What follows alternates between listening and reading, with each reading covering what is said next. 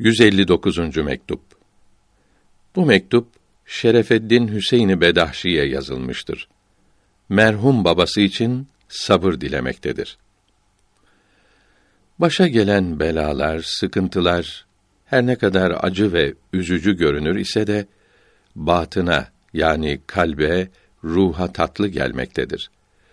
Çünkü bedenle ruh birbirinin zıddı, tersi gibidir. Birine acı gelen ötekine tatlı olmaktadır.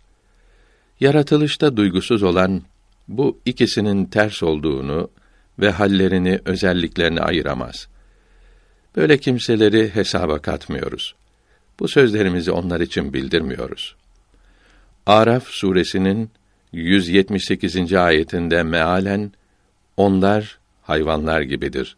Daha da aşağıdırlar buyuruldu.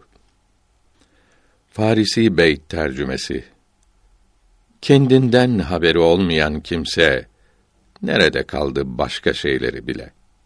Bir kimsenin ruhu alçalarak beden mertebesine yerleşse ve alemi emri alemi halkına bağlansa bu ince bilgileri nasıl anlayabilir? Ruhu kendi makamına çıkmadıkça ve alemi emri alemi halkından ayrılmadıkça bu marifetlerin güzelliğini nasıl görebilir? Bu nimete kavuşmak için eceli müsemma gelmeden önce olan ölüme kavuşmak lazımdır. Tarikat büyükleri kaddesallahu teala esrarehum bu ölüme fena adını vermişlerdir. Farisi Beyt tercümesi Toprak ol, toprak ki gül bitsin sende.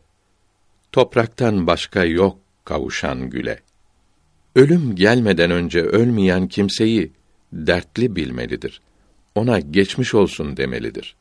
İyilikle tanınmış olan ve emre maruf ve nehy münker ibadetini elden bırakmayan kıymetli babanızın ölüm haberi Müslümanları çok üzdü. Hepimiz Allah için yaratıldık ve hepimiz onun huzuruna çıkacağız. Siz oğlumuz sabrederek bizden önce gidenlere sadaka ile ve dua ile ve istiğfar ederek yardım etmeli imdatlarına yetişmelisiniz. Çünkü dirilerin yardımına ölülerin çok ihtiyacı vardır. Hadis-i şerifte buyuruldu ki, ölü, suda boğulmak üzere olan biri gibidir. Babasından, anasından, kardeşinden ve arkadaşından gelecek olan bir duayı hep beklemektedir. Ona bir dua gelince, dünyaya ve dünyada olanların hepsine kavuşmaktan daha çok sevinir. Allahü Teala yeryüzünde olanların duaları yardımıyla kabirde olanlara dağlar gibi rahmet gönderir. Dirilerin ölüleri olan hediyesi onlar için istiğfar etmektir. Nasihatların sonuncusu hep zikr yapmak ve hep Allahü Teala'yı düşünmektir. Çünkü elimizde bulunan zaman çok azdır.